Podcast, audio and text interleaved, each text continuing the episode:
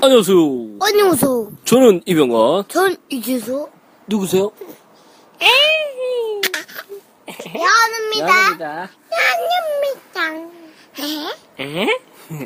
자, 동화 동화 시작. 동화 동화 동화 재미있는 동화 나와주세요.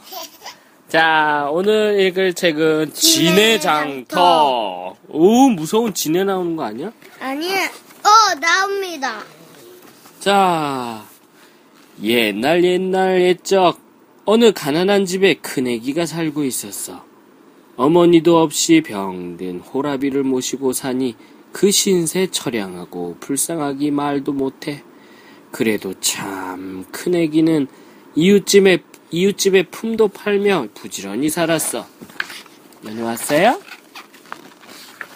나 오늘 여기도 나. 연우도 일로 와. 우 아프겠다.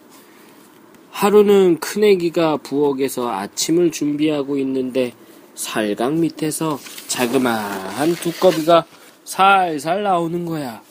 두꺼비가 폴짝 뛰어 부뚜막에 앉더니 큰애기를 빤히 쳐다봐. 너 배고프니? 자기 먹을 것도 모자란데 큰애기가 밥을 한 숟갈 떠주었어. 그랬더니 자그마한 두꺼비가 날름 먹고 쏙 들어가. 큰애기 어떤 사람 같아? 착한 사람. 자기 먹을 것도 없는데 나눠줘. 맞아.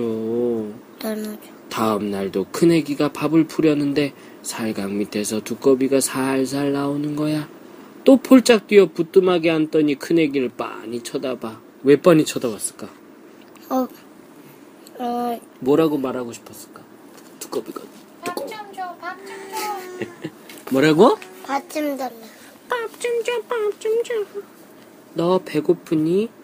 큰애기가 밥을 한 숟갈 떠주니 또 날름 먹고 쏙 들어가.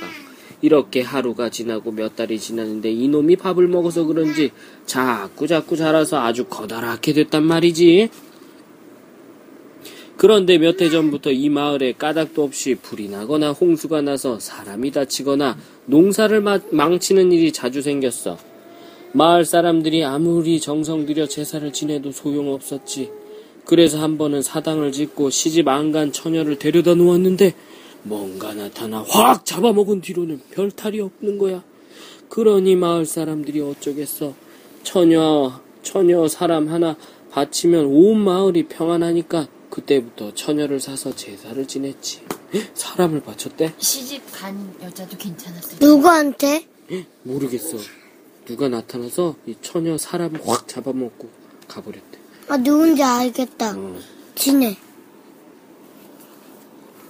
지네 아니야 지네? 글쎄 더 읽어볼까?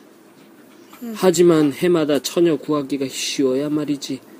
제사를 지낼 때가 다가오면 사람들은 처녀를 구하러 다녔는데 대개 가진 것 없고 불쌍한 사람들 자식들을 사왔어. 그런데 어찌 알았는지 사람들이 큰애기 집을 찾아왔어. 논도 주고 살도 줄 테니 큰애기를 우리한테 주시오. 마을 사람들이 몰려와 사정을 하는 거야. 자식을 어떻게 제물로 팔란 말이오? 아버지가 안 된다 그랬지. 그런데 큰애기가 가만히 들어보니까 자기 하나 희생하면 아버지가 편안하게 살 수 있겠거든. 아버지, 제가 가면 아버지 약값도 마련하고 병도 나으실 수 있을 거예요. 그냥 제가 갈, 갈게요. 이렇게 우기고 나섰어. 그러자 마을 사람들도 큰애기 편을 들고 아버지도 막을 도리가 없었지. 그래도 보내면 안 되지 않아? 맞아. 자, 어 자기 아버지라도 자기를 자기를 일부러 죽이면 안 되잖아. 맞아. 더군다나 딸인데. 응 맞아. 그래도 팔려갔어. 마침내 제삿날이 되었어. 두꺼봐, 두꺼봐. 나는 죽으러 간다. 네가 내 대신 울 아버지 자식 노릇하고 살아라. 큰애기가 눈물을 뚝뚝 흘리면서 밥을 한 숟갈 떠주니 두꺼비도 입을 벌쏨 벌쏨 슬픈 듯이 밥을 먹어. 드디어 마을 사람들이 큰애기를 데리러 왔어. 큰애기가 가마에 올라타니까 펄쩍펄쩍 두꺼비도 뛰어오르네. 큰애기가 두꺼비를 쓰다듬으면서 나는 죽을 사람이니까 따라오지 말고 우리 집에서 살아. 두꺼비는 그러고는 두꺼비를 살짝 가마 밑으로 내려놓았어.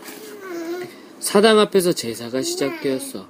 큰애기가 제사, 제상 앞에 머리를 조아리고 앉아있는데 언제 쫓아왔는지 두꺼비가 멍석이로 올라와 큰애기 치맛자락을 잡아당겨 왜 또 왔니? 어서 집으로 돌아가. 그러고는 두꺼비를 멍석 밖으로 밀어냈어. 제사가 끝나자 마을 사람들이 큰 애기를 사당 안으로 들여보냈어. 문을 꽝 닫고 자물쇠를 철커덕 채우고는 모두 가버렸어.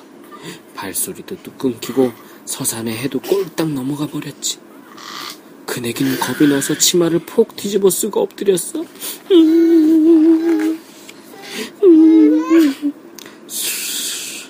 무엇인가 다가오는 소리가 났어.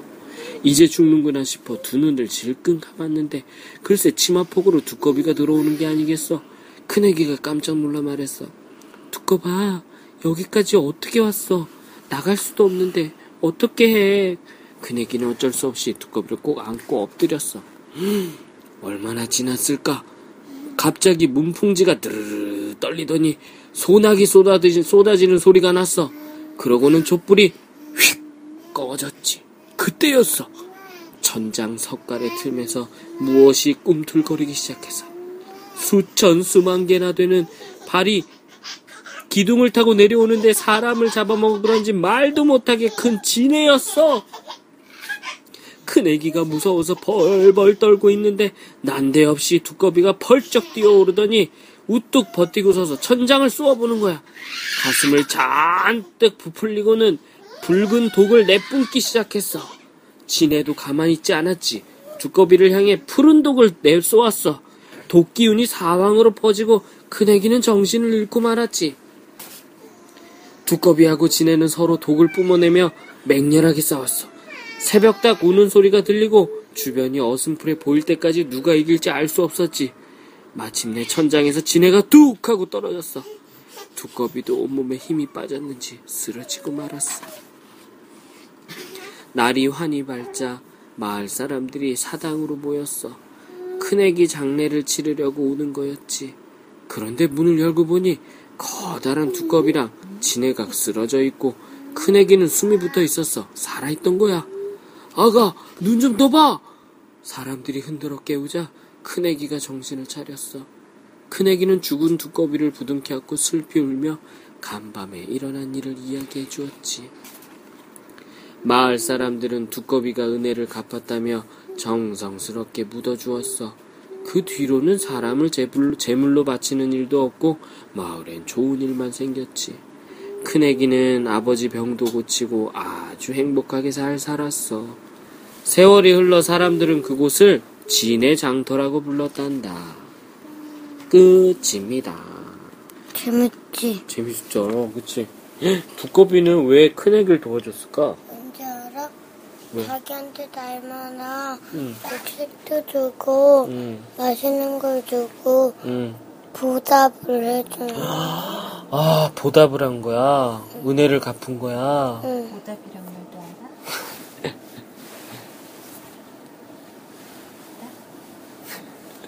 보답의 뜻을 모르고 지금 엄마한테 어디선가 들어서 보답이란 말을 잘 쓰긴 했는데 그 뜻을 몰라서 엄마한테 뜻을 물어봅니다. 괜찮아, 진서야. 그래도 보답이란 말을 쓸 줄 알면 잘하. 적절하게 와, 은혜를 갚은 두꺼비 이야기구나. 그치?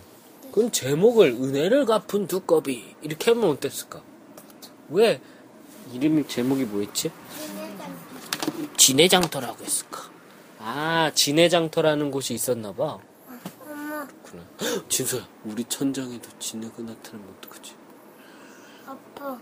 근데 말이야. 응. 나물좀 떠줘. 물을 좀 떠줘. 알았어. 자, 여기서 이제 끝입니다. 안녕! 안녕, 이똥. 안녕, 알통.